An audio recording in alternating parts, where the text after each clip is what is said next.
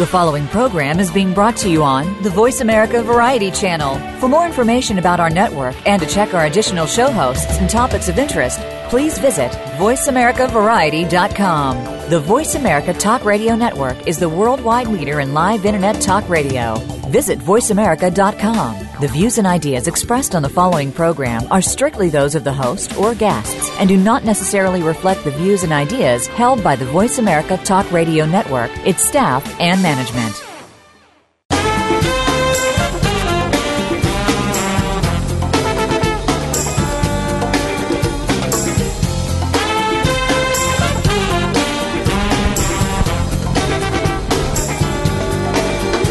Archaeology is often viewed as a fascinating, eclectic, yet ultimately quaint pursuit. This program explores archaeology from the perspective of professionals who demonstrate that in the 21st century, archaeology and its subdisciplines may hold the key not only to our past, but to our present and future. Welcome to Indiana Jones Myth, Reality, and 21st Century Archaeology with your host, Dr. Joseph Schuldenrein. Spend the next hour exploring where we came from and where we're headed with a leading researcher and practitioner in the field. Now, here is Dr. Schuldenrein. Good evening. This is Joe Schuldenrein with another episode of Indiana Jones Myth, Reality, and 21st Century Archaeology. We have had a number of segments that deal with issues that are not immediately tied to archaeological matters, but have some very significant overlap and in a sense give us some sort of a perspective on the archaeology of the future and the archaeology on of a topic that is now becoming very important in archaeological and cultural resource studies and that is the archaeology of the built environment the existing environment and one of the most complicated built environments of course is the one that we I have right here in my backyard in New York City and uh, today we will be talking about certain very imaginative elements of the built environment. My guest is Mr. James Ramsey, whose background suggests a very, very eclectic set of interests and uh, uh, an extensive record of accomplishments. He is a designer, architect, and inventor, and he is the principal of a group called RAAD, R A A D, which specializes in creating objects and spaces that emphasize the process of construction, uh, knowledge that he has gained and his team have gained from close and continued collaboration with builders. It's a very imaginative imaginative perspective on the built environment. He uh, studied architecture at Yale. Uh, and then went on to work as uh, a satellite engineer for NASA and was very involved in a number of design projects. The uh, company that he has established consists of three divisions, which include products, architecture, and urban design. Uh, his main topic of interest for purposes of the present discussion is the low line, and people who live in and about New York City are familiar with the High Line, and I suspect that the Low Line is a variation of that theme or connected to it. And the Low Line is, in fact, an initiative to create the world's largest uh, uh, first underground park and he is also an inventor of solar technology that makes this possible, and I'm sure he will discuss it at greater length. Uh, it's my pleasure to welcome to the program Mr. James Ramsey. James, welcome to the program. Thanks, Joe. So, tell me a little bit about your background and how you got involved in merging these aspects of design, architecture, and invention. Yeah, sure. Um, uh, you know what? I think you said it very nicely, and I don't know that I can um, uh, trump anything you said. Um, but uh, yeah, my background is, as you know, pretty eclectic, and you know, if I could throw archaeology into the mix, that's something that I've always found interesting, and it's something that um, really kind of directly informs the nature of the Lowline project, which I guess I'm here to talk about. Um, but in a nutshell, yes, I studied architecture. I also studied science and um, uh, for a while there, in you know, in a former lifetime, I had worked on a number of projects uh, involving satellites going to other planets, etc. And uh, for the last 11 years, let's say, I've been involved in um, my own design firm, building buildings, objects, what have you. And I guess most notably, um, I came up with a kooky idea called the low line. And uh, the low line is something that uh, brings together any number of disciplines, including archaeology, including physics, solar technologies, art, architecture, um, and it kind of embraces all these things. It's um, okay. So how did it come about? Um, it's let me give you sort of the view from thirty thousand feet of what it actually is. So the proposal that is the low line is an idea that we can take this uh, abandoned and unused uh, trolley terminal, former trolley terminal, underneath the Lower East Side of Manhattan, and use an advanced solar technology to literally concentrate and irrigate natural sunlight down into this long forgotten space, and use that as a tool to both expose uh, this space to the public, and also because we're channeling natural sunlight to grow stuff down there. And so the idea is that we can use this natural sunlight to transform this rather large um, piece of our um, infrastructure history into a public space um, uh, for the community and the city at, at large, really, to use. So, um, how does this actually tap into some of these things? Well, in 2008, I don't know if any of you guys remember, um, uh, the economy took a nosedive, and people in my line of work, that is architecture, um, kind of suddenly had a tremendous amount of free time on their hands, and mm-hmm. so um, so uh, you know this is obviously a, a distressing time for a lot of people, myself included. But um, it was also a time in which I was able to kind of explore all these kooky little interests that I had on the side, sort of see, you know, plant seeds and sort of see what happened with them. And so I began tinkering with some technological aspects that um, were sort of in and around me that I had you know, sort of dealt with directly myself as well um, in my time at NASA, and actually applied them architecturally um, and sort of started exploring what that actually meant. In or around the same time, I kind of developed this interest in um, sort of the, the, the intricacy of the fabric of New York uh, of New York City. In particular, all those kind of little forgotten relics that surround us every day in town. Um, and uh, you know, what does that mean? I, I don't know. Just exploring the city just in great detail and trying to actually pick up and notice all those tiny little remnants and details from times past and and sort of uh, think about how uh, they really can contribute to making our city's fabric such a such a rich one. Um, and at around that time, I met a former MTA engineer who uh, started telling me all of his kooky stories about uh, back in the battle days in the 70s when he when he was literally going down into some of these spaces and discovering uh, or rediscovering rather all of these uh, crazy uh, archaeological spaces really that are pretty numerous underneath the city and um, you know, we got to talking about some of these spaces, and one of those spaces was this uh, the Williamsburg Trolley Terminal, which is the low line site, and um, this is a space that is about um, let's call it an acre and a half in size. It's, you know, it's the size of a couple football fields, and it's uh, underneath one of the most densely populated, busiest portions of Manhattan um, and it's been sitting down there unused since 1948 when the city abandoned the streetcar system. And so, uh, you know, just the existence of such a massive, important space uh, that was just underneath one of the most well-known parts of the city that no one knew about kind of blew me away. And so it seemed like a perfect fit, really, for the application of this kind of technological solution. So by sort of combining this really kind of deep fascination with these forgotten elements of the city, with an embrace of uh, these kind of futuristic technologies. That's really kind of how the Low Line project was born. So, where are you with the project right now? How uh, how's it moving along, and uh, where does it stand? I understand from what I've read that you're looking at designing really a, a subterranean park, basically.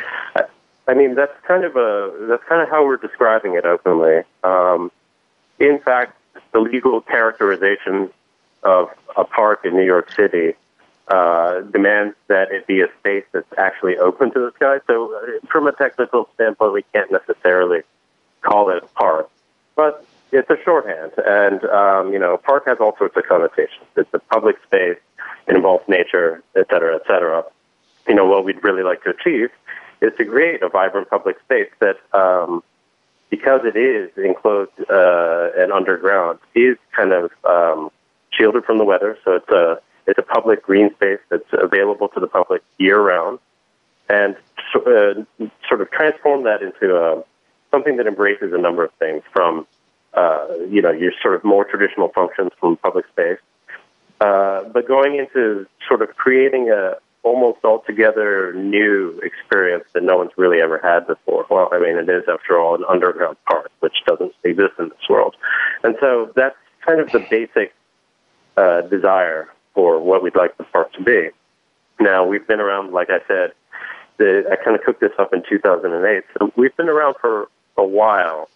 I mean, it's a project of enormous complexity and ambition.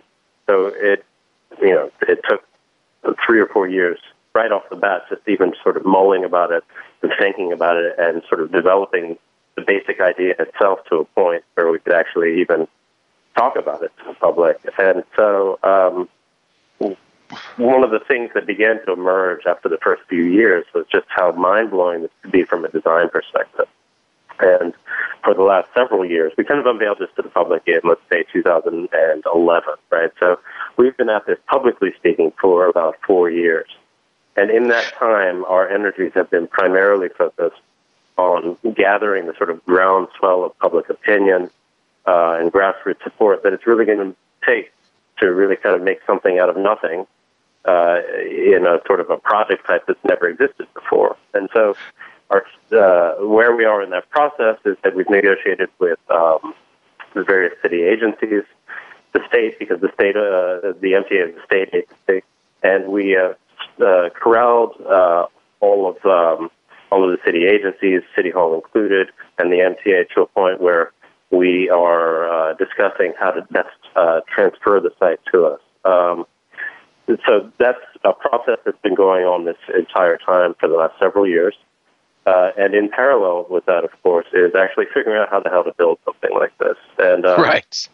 Well, right? well but, and so um, you know, there's a number of design challenges from you know pure aesthetic design considerations, but um, maybe more importantly, sort of the technical um, oomph to actually be able to execute something like this. So there's been a lot of sort of what you might call uh, research and development behind um, cooking up how we could exactly execute something like this, building prototypes, building models, etc., uh, and kind of culminating, hopefully, this summer uh, in what we're calling the Lowline Lab, which is um, which is going to be um, a full-scale replica using the exact same technologies that we intend to use in the real Lowline, located in an abandoned warehouse on the Lower East Side.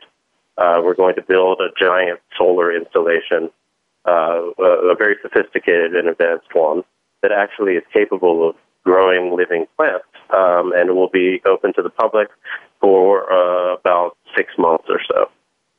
So you, let me get uh, just just to summarize it, so we can visualize it. It was essentially uh, a, a, dream that you had that you visualized, and it's you spent a good number of years, as as uh, one can imagine, just conceptualizing and trying to uh, bring it from a dream into some kind of a functional conceptual reality. And then, of course, comes that very arduous project uh, pro- process of trying to implement it and, uh, as you said, uh, sell it to a tremendous number of regulatory agencies, which in New York City is an absolute minefield because you have the well, Thank you for recognizing that. Yeah. It's a minefield. I know this because we do a lot of archaeology here, straight up archaeology, and that's a challenge in and of itself. So you have to deal with probably eight, nine, maybe ten regulatory agencies who are not always on the same page. So take us through the process of the regulatory uh, issues and how you're actually going to sell this thing as a concept. And then I want to ask you going forward uh, about funding and, and how you can get and mobilize uh, mobilize the funds and, and, and the personnel and the organizational strategies to do this. Yeah, for sure.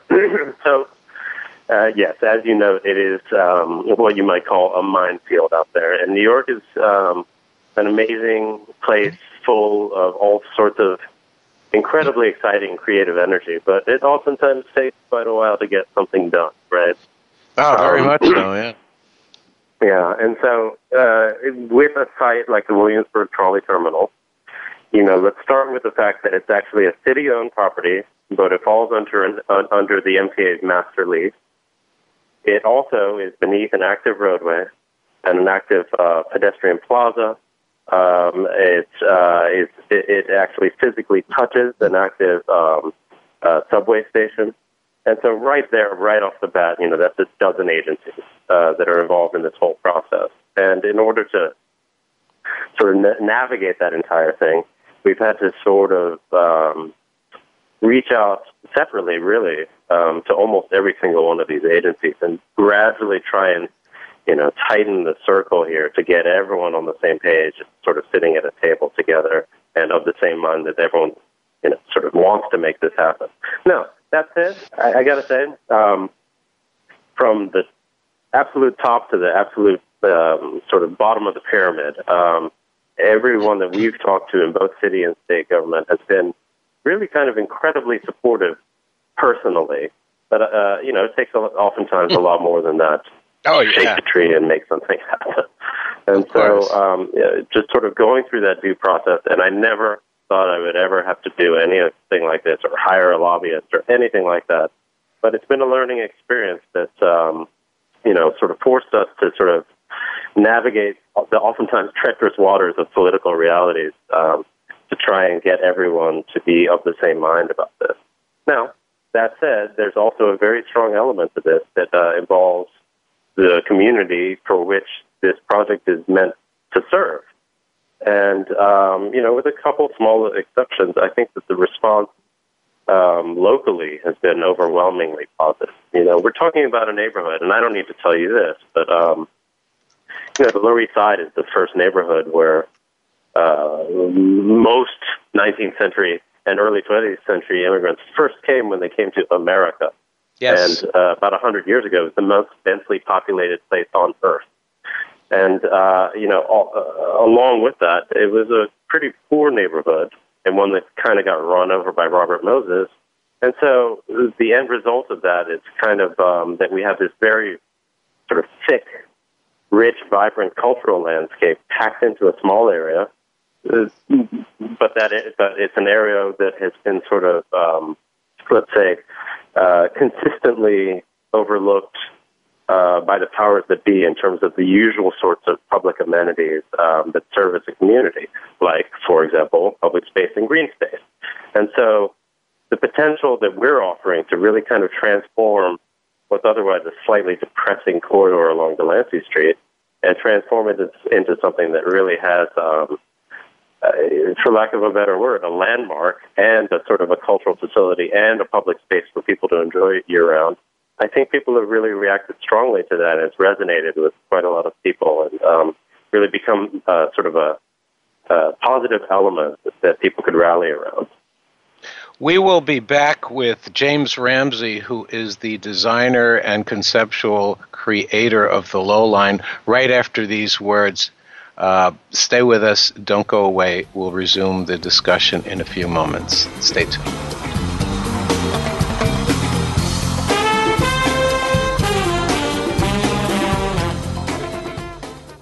Become our friend on Facebook. Post your thoughts about our shows and network on our timeline. Visit facebook.com forward slash voice America. Inside Out is the voice of the inner revolution that is bringing positive change to our planet. Discover the amazing transformations already taking place, from faraway lands to right here under our noses. Meet guests who are shaking things up for the better, and gain insights and courage to help you become all that you can be.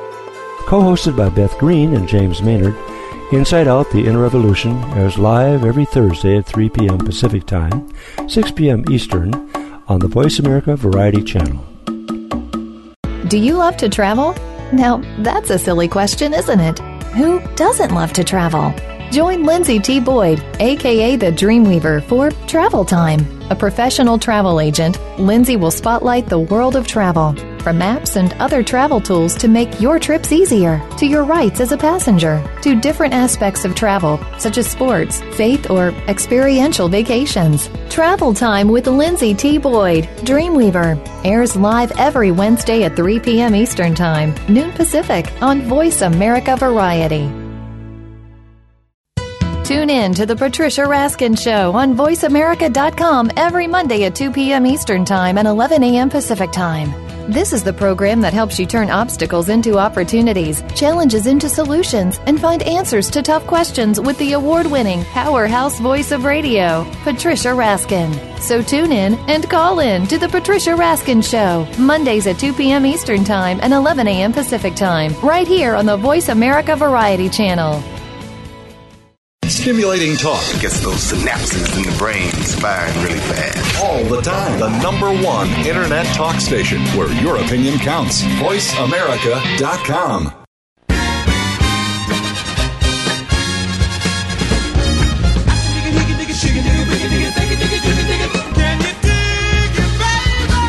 listening to Indiana Jones Myth, Reality, and 21st Century Archaeology with Dr. Joseph Schuldenrein. To be a part of our discussion today, please call 1 472 5788. That's 1 472 5788. Or send an email to Indiana Jones Myth Reality at gmail.com.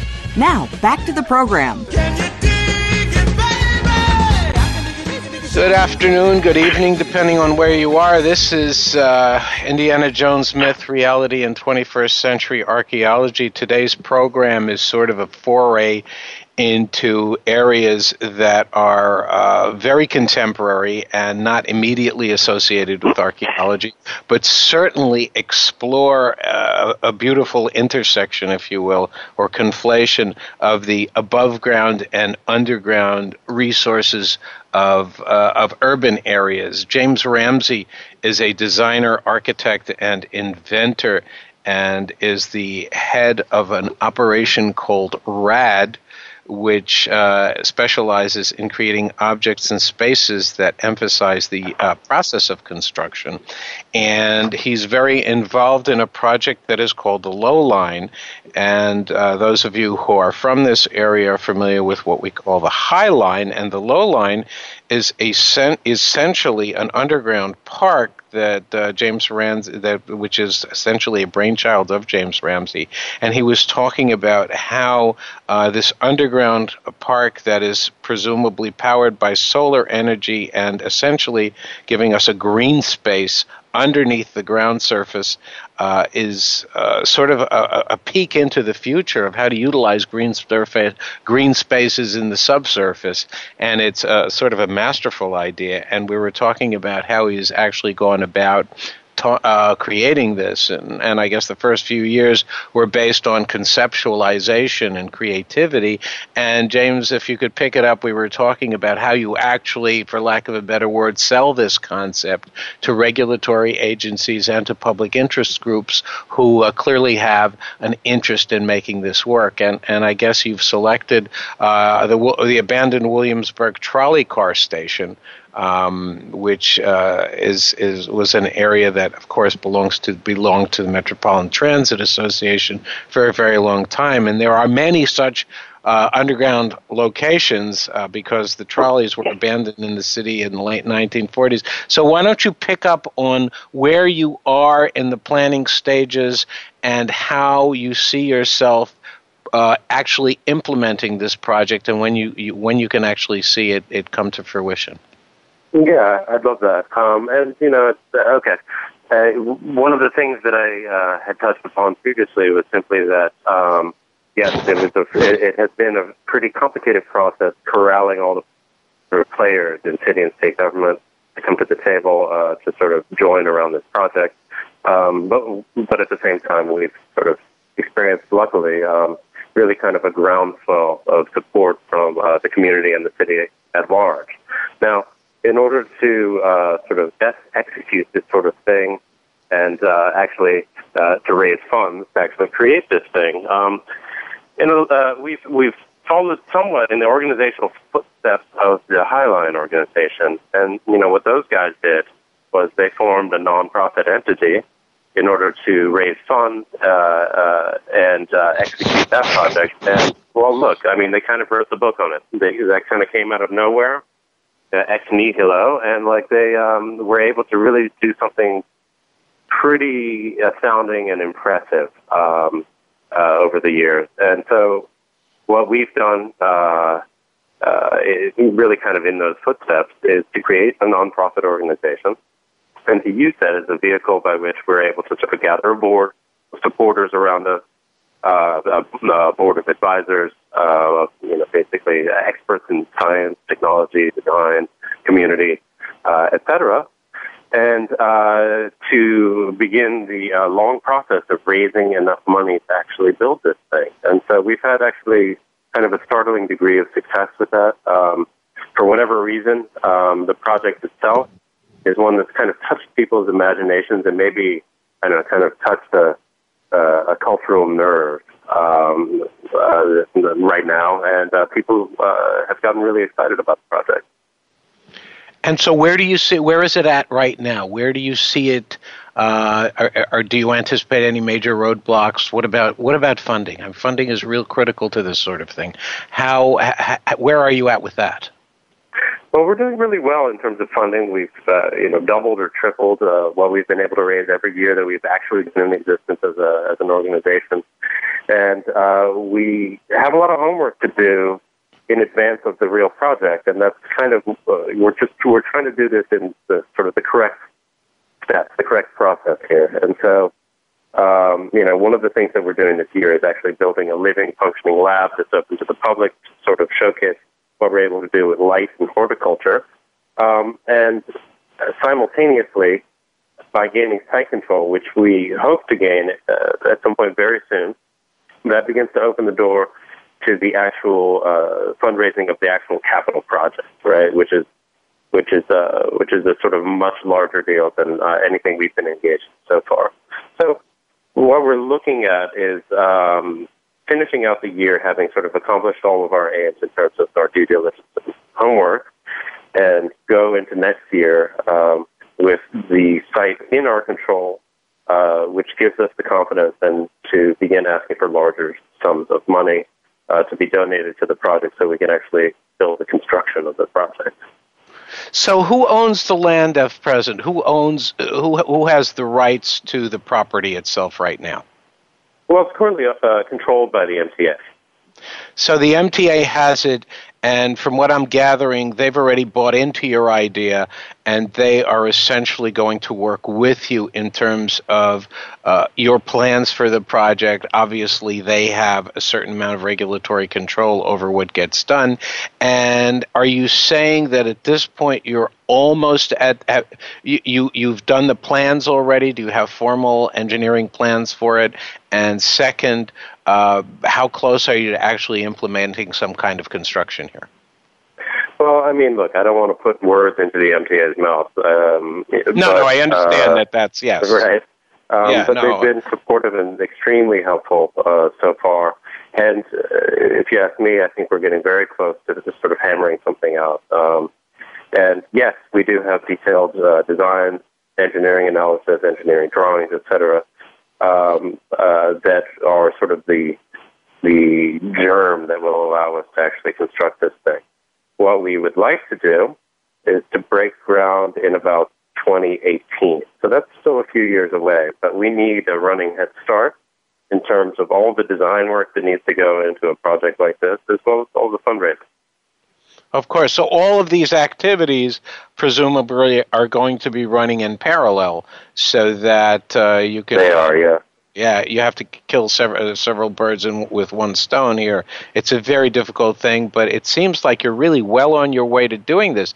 Now, there are a number of places like this in the city, um, uh, abandoned trolley yards in particular. Um, I'm so glad you brought them up. Okay, yeah. Yeah, because and and it's very interesting because um, right now, especially in this age of sustainability, um, there seems to be a resurgence of interest in the trolleys themselves because trolley uh, transportation in most urban areas, especially here in New York, was a very clean way of uh, inner city transportation. And uh, it seems to me that this is a very, very logical place to do this sort of thing. Why don't you talk a little bit about any other trolley yards or any other kinds of potential areas that might be revived along these lines? Yeah, for sure. Um, you know, based on our, you know, and look, I'm not an archaeologist, but based on our research, um,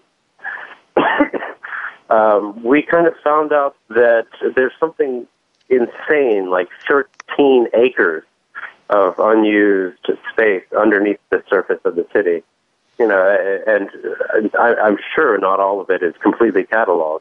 Um, the city is uh, literally perforated uh, below the surface with all sorts of interesting things from infrastructure to recreational things, et cetera, especially in the older neighborhoods, especially in Manhattan, which is the densest part of New York. Um, so, uh, you know, I think it's very interesting that we could explore this sort of avenue um, of potentially being able to, let's call it, reactivate uh, some of these spaces. The low line is certainly the largest one we've come across or seen. Um, but there are so many other ones just all throughout the city. Not not necessarily trolley or streetcar related, um, but uh, maybe they were depots for um, subway related activity um, or unused mezzanines, all sorts of things. And your uh, your explorations, did you do some canvassing of areas that were likely to be able to sustain this type of project? I mean, did you come across this area and then say, okay, this is where we want to do our project? Or did you see the area and say, you know, here's an interesting place to try something new? And I'm wondering about that as well. How did, how yeah, did well, the, I mean, it, it, it, honestly, with the Williamsburg Trolley Terminal, um, it was in a lot of ways kind of a perfect storm, uh, like a confluence of various factors. Um, not only is it a super vibrant neighborhood, full of sort of artistic energy and sort of and forward thinking, um, right? But uh, you know, but this space also happened to exist there. So, you know, it was the space that first grabbed my attention, just because it's so massive and it's right. beautiful. Um, if you if you have the opportunity to check it out online, it's pretty cool. Um, but you know, just taking a step back, a quick step back, and seeing what the context of this space actually was, where you know it's a meeting point of five different ethnicities, and underneath Delancey Street in a neighborhood that's kind of largely torn down by Moses. Um, it had all the sort of wonderful benchmarks that made um, creating a new type of public space really all the more appealing. Yeah, um, I, I, you know, you make mention of, of of, of Robert Moses, who's now, uh, for those of us who are who, those those listeners who are not from this area, Robert Moses was one of the uh, revolutionary figures in uh, in urban design whose uh, legacy is uh, really sort of being questioned at this point. And uh, he was one of the pers- people who essentially visualized uh, the city as being sort of this incredible maze of transportation. And he looked at the automobile as sort of revolutionizing uh, transportation in not just in New York but all over the world. And now we're going back to a period where uh, it, it's simply becoming not a sustainable operation to continue expanding uh, automobile transportation. And and people like yourself, uh, James, are, are, are really sort of looking at alternatives. And I think that there are uh, other ventures like yours.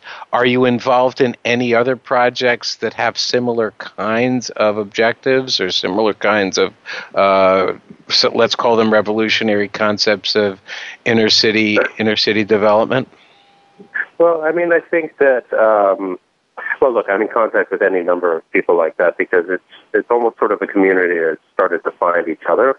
Right. Um, if you, if if you think about this in really broad terms, right now, though, um, you know, we're living in a time in which the population is growing at an astounding rate throughout the world and people are starting to clump into our urban centers and, and starting to create these uh, mega cities. You might even sort of say that we're living in this new age of the city.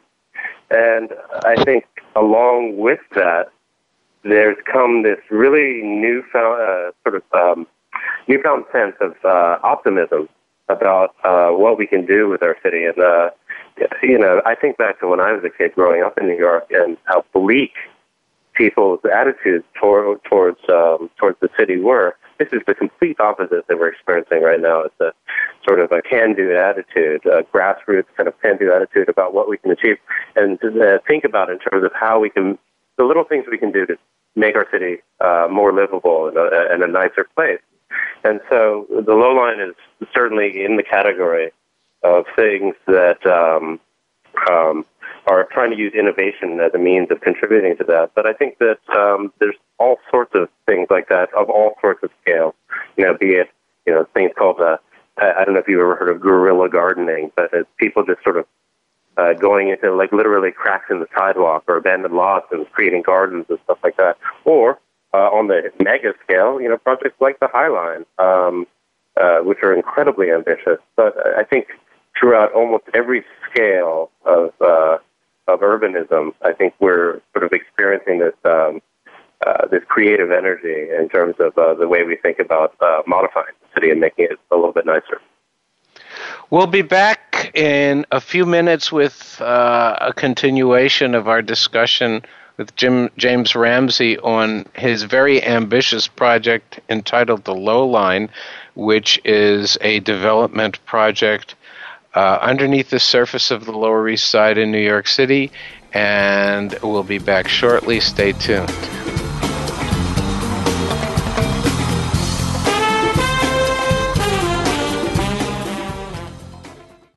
We're making it easier to listen to the Voice America Talk Radio Network live wherever you go on iPhone, Blackberry, or Android. Download it from the Apple iTunes App Store, Blackberry App World, or Android Market.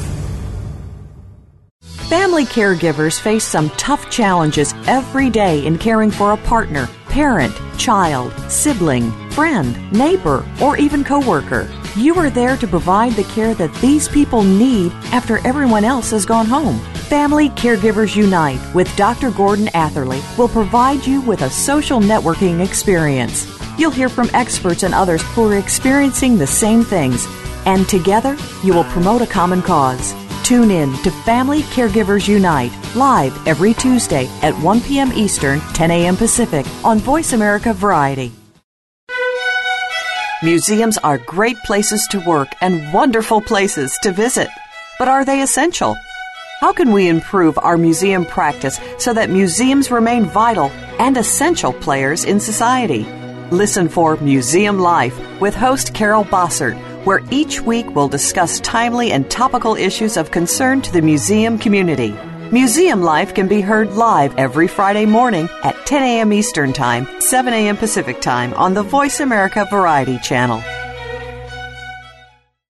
Up Close with Chris Tinney is now on Voice America Variety every Tuesday at 5 p.m. Pacific, 8 p.m. Eastern. Chris brings you the thought leaders, activists, and socially responsible entrepreneurs taking action for the environment, doing business in a new way, and helping the underprivileged. Call in or listen in every Tuesday at 5 p.m. Pacific, 8 p.m. Eastern, and learn how the small decisions you make today have a big impact on our small planet in the future. Tune in to Up Close with Chris Tinney on the Voice America Variety Channel. Streaming live. The leader in Internet talk radio. VoiceAmerica.com.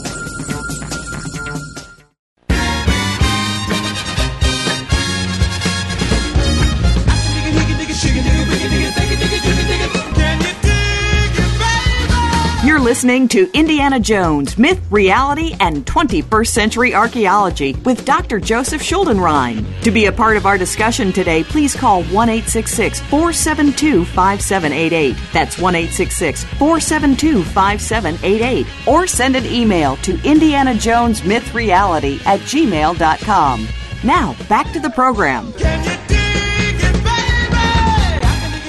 This is Joe Schuldenrein with a very unique segment of Indiana Jones myth, reality, and 21st century archaeology. Today's discussion is with a very creative designer, architect, and inventor named James Ramsey, who has developed and pioneered a project called the Low Line, which is an initiative to create the world's first underground park and he has visualized and started to implement this project with the use of solar technology and developing essentially an abandoned New York City tr- uh, trolley terminal into a very, very vibrant green space powered by natural sunlight and solar energy. And James, we've been discussing the evolution of your project, the initial design and conceptualization of your project. Let's talk about what it's ultimately going to look like and how you see it uh, when it's finally realized, because it looks like if everything bounces right, and of course that's a big if, uh, you may actually have this and you may actually make this work. So what what are we going to look? What are we going to see? Say you said construction potential in 2018. Where are we going to be? Say in 2022. Yeah, well, you know, uh, the um, I think it's interesting to note that the uh, that uh, that you evoke Indiana Jones in the title of this show. Um, I got to say, when I first got permission to go down into the lowline space um, uh, when I sort of walked through all these back uh, back office MTA tunnels and popped out into this crazily large, brooding space, I felt like a little bit like Indiana Jones. Um, right. the, there was this sort of blast of air. I looked up and there was this huge cavern before me. Right. Right. And, um, right. It was kind of awe-inspiring. Um, and in a lot of ways, uh, you know, that sensation of walking into this space and just like getting goosebumps from uh, like sort of this personal discovery that this was just kind of lurking down there underneath the busy streets of Manhattan. Yeah, yeah. Something that informs the design process or informs the way uh, we all thought about the design. And so, um, I, I, I, you know, there's a there was a just as a digression. There was a parallel there's like sort of a parallel experience. Did you ever get to go down the Atlantic Tunnel with Bob Diamond? Yes, yes, yes. Bob Diamond. He's a unique character in city lore. He is a character. Uh, yeah. With uh, you mean with the Brooklyn uh, with the Atlantic Yards? You got it. You got it. I mean, it's the only parallel that I can draw upon for my experience walking into that low line space for the first time. In other words, I walked in, it was kind of a different temperature. It was this huge muscular architecture of arches and columns and rivets and cobblestones even, and uh, was just sort of spread out in front of me before, uh, really kind of into the distance. You couldn't even see. I couldn't even see the other end. And so, uh, in terms of how the low line might eventually be uh, designed or experienced, I think it's incredibly important to maintain um, part of that sensibility of uh, of uh, really of discovery and exploration, and um, to take this incredibly uh, muscular uh, old space, and to have that held in a sort of in, in tension with uh, with these futuristic elements that I'm sl- uh, snaking into it, that are creating, that are shooting light and almost look like liquid metal, and uh, and are, are, are creating this sort of uh, this verdant uh, plant growth. And so I think those two things can coexist in complete juxtaposition to each other, and in doing so, really um, uh, make each other stronger. Really, they can sort of reinforce and re-emphasize each other uh, just by existing in a certain in a certain way next to each other. And so, when I think about uh, what the experience might be like going down the low line, um, well, for one thing, we have a design proposed for the entry, which I encourage everyone to just look up or whatever. But um, it involves uh, peeling back the sidewalk, literally peeling it upward and penetrating down into that low line space. And as you do so, really kind of passing by all the various historical strata of the of the the, the uh, New York City street sandwich, right? Starting with the cobblestones underneath the macadam, and then going past that through the plumbing and the electrical and the sewer, and eventually sort of ending up at the sort of the oldest portion, which is this tunnel itself. Right. And um, uh, I would like for for the visitor experience to be one in which you are kind of uh, cognizant of that of that march through the city's strata into the city's deep history, and uh, and and uh, creating that that sort of perverse sensation of seeing that next to this uh, this glowing, bright, futuristic stuff. And so, as you wander through the low line, uh, I wanted to feel a little bit like you're exploring something, that you're going and wandering through this uh, this this uh, jungle, like you're doing some sort of urban spelunking uh, into uh-huh. the depth of this place and discovering all sorts of interesting things. Well, you know, it's uh, it's interesting, but uh, before we get into this entire question of what you see it's actually going to look like, you're right. You've created essentially, and they created when they designed this tunnel, a microenvironment that, that is really essentially no different than a cave, because a cave um, is a place which uh, is a sort of a self-contained little environment. It has its own temperature, it has its own moisture regime because it's all regulated by the enclosures and by the uh, the atmospheric and sub subterranean processes that go on in the cave. And and what you're talking about is exactly the same. And so you obviously have seen this and you you've conceptualized this because otherwise, you know, you wouldn't have these grandiose visions of using solar power, solar energy to power all this. So I, I really want to see where, what's it going to look like. What do you see it looking like?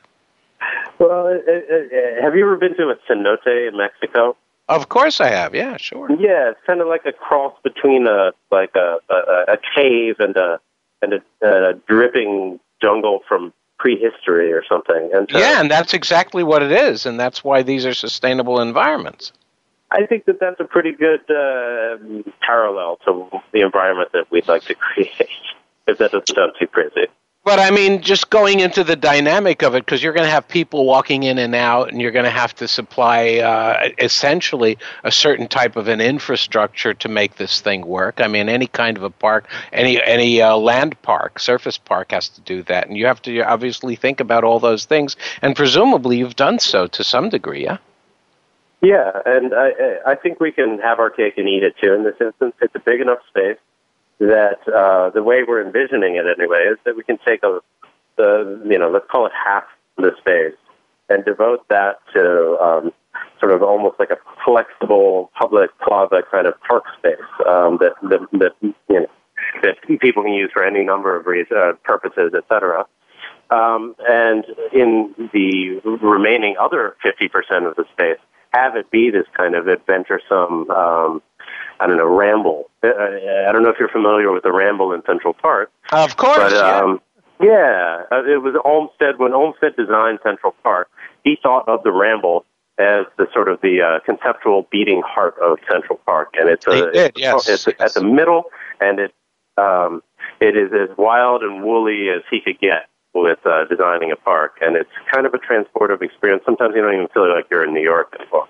And so, if we can create this kind of transportive experience where people don't even think they're in New York anymore, but they're in some alternate universe, then I think we've done our job and that's what you that's what you envision. So right now you're thinking um, you're obviously you've started to get some funding. Um, you presumably, and, and, you had mentioned this, so it's not presumably, but you already have design plans because I would imagine in, the, in this kind of an underground context, you have to be extremely careful about reinforcing walls and interior structures. Although to some degree that's already existing, right?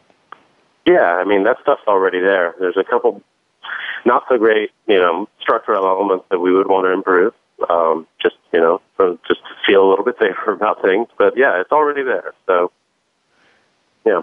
And and you, so you're well along with that.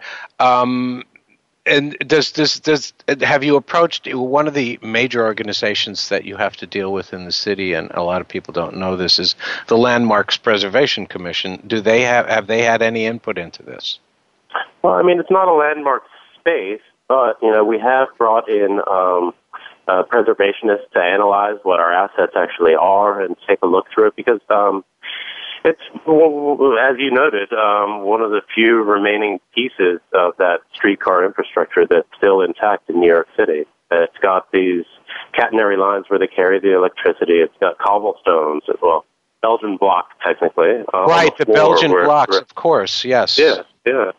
And uh, it's got all this sort of amazing remnant properties. You know, when I first went in there, it was littered in rail spikes, and they had one of those uh, little, um, you know, those I don't even know what they're called, but it's like a hand cart that, that goes on the rails, and you pump it like Bugs Bunny. Uh, I mean, right. yeah. yeah. So there's all yeah. kinds of wild stuff in there, and uh, it's important to us that we maintain and embrace all that remnant stuff too. Yeah, because those things have to be preserved. Is it accessible now, or do you how to do, can one go in and out or not, or is it locked? It is rather inaccessible. In fact, um, the only real way to get into it is uh, through some MTA back of house uh, corridors. And uh, one has to get a permit to do that, or how does that work? There's a pretty elaborate set of procedures and permissions in place that uh, that uh, you have to uh, pass through in order to actually gain access to that space.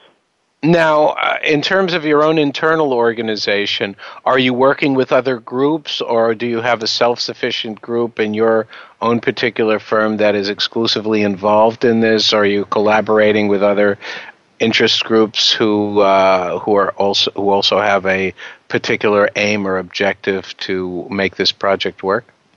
Well, let me uh, let me start by saying that it's incredibly important to us as an organization that um, we keep our ears open um, and garner and execute as much community input as humanly possible. Because um, you know, ultimately, the end users of a space like this should definitely have a say in, in what it ends up being. Um, like, period. Uh, that said, you know, you sort of listed my background at the beginning of the show. I do a lot of things, but I don't do everything. I don't have that much hubris about it. So yes, we're definitely collaborating with any number of organizations um, to uh, help flesh out our, our skills where they're needed most. Um, we're working with uh, the engineering firm Arup. They're um, uh, sort of a multinational engineering firm that does all kinds of crazy, awesome stuff. Uh, we're working with a, a solar technology partner called Sun Portal, located in Korea. Uh, we're working with uh, a couple landscape architects, including Signe Nielsen, who um, was the, the brains behind the uh, the uh, Hudson River Park design stuff. Um, we're working with well, I could I could go on and on, but we have any number of collaborators that have brought uh, each uh, each each of whom has has brought their own uh, amazing set of specialty skills to the table. And so everybody, so you're working together with them. I would imagine that's a very uh, complicated coordination effort as well. Who's doing there's what? A of, there's a lot of cooks in the kitchen, that is for sure. Yeah, and that can make it very difficult as well. And you were optimistically looking at, and uh, knock on wood here, uh, a construction initiation period, say around 2018? Uh, God willing. Right. Of course, these things have a tendency to get a life of their own and a timeline of their own. Um, and anything that's done in the subsurface in New York City, I can tell you from personal experience, is an incredibly difficult venture to implement because. Uh, yeah, you know what? I would love to talk to you about that sometime. Yeah, I will tell you this, and I don't know if you're familiar with this, but the Second Avenue subway project. That uh, I'm sure you're familiar with that one, the one that's going to be running sure. on Second Avenue. That has been in design for over a hundred years.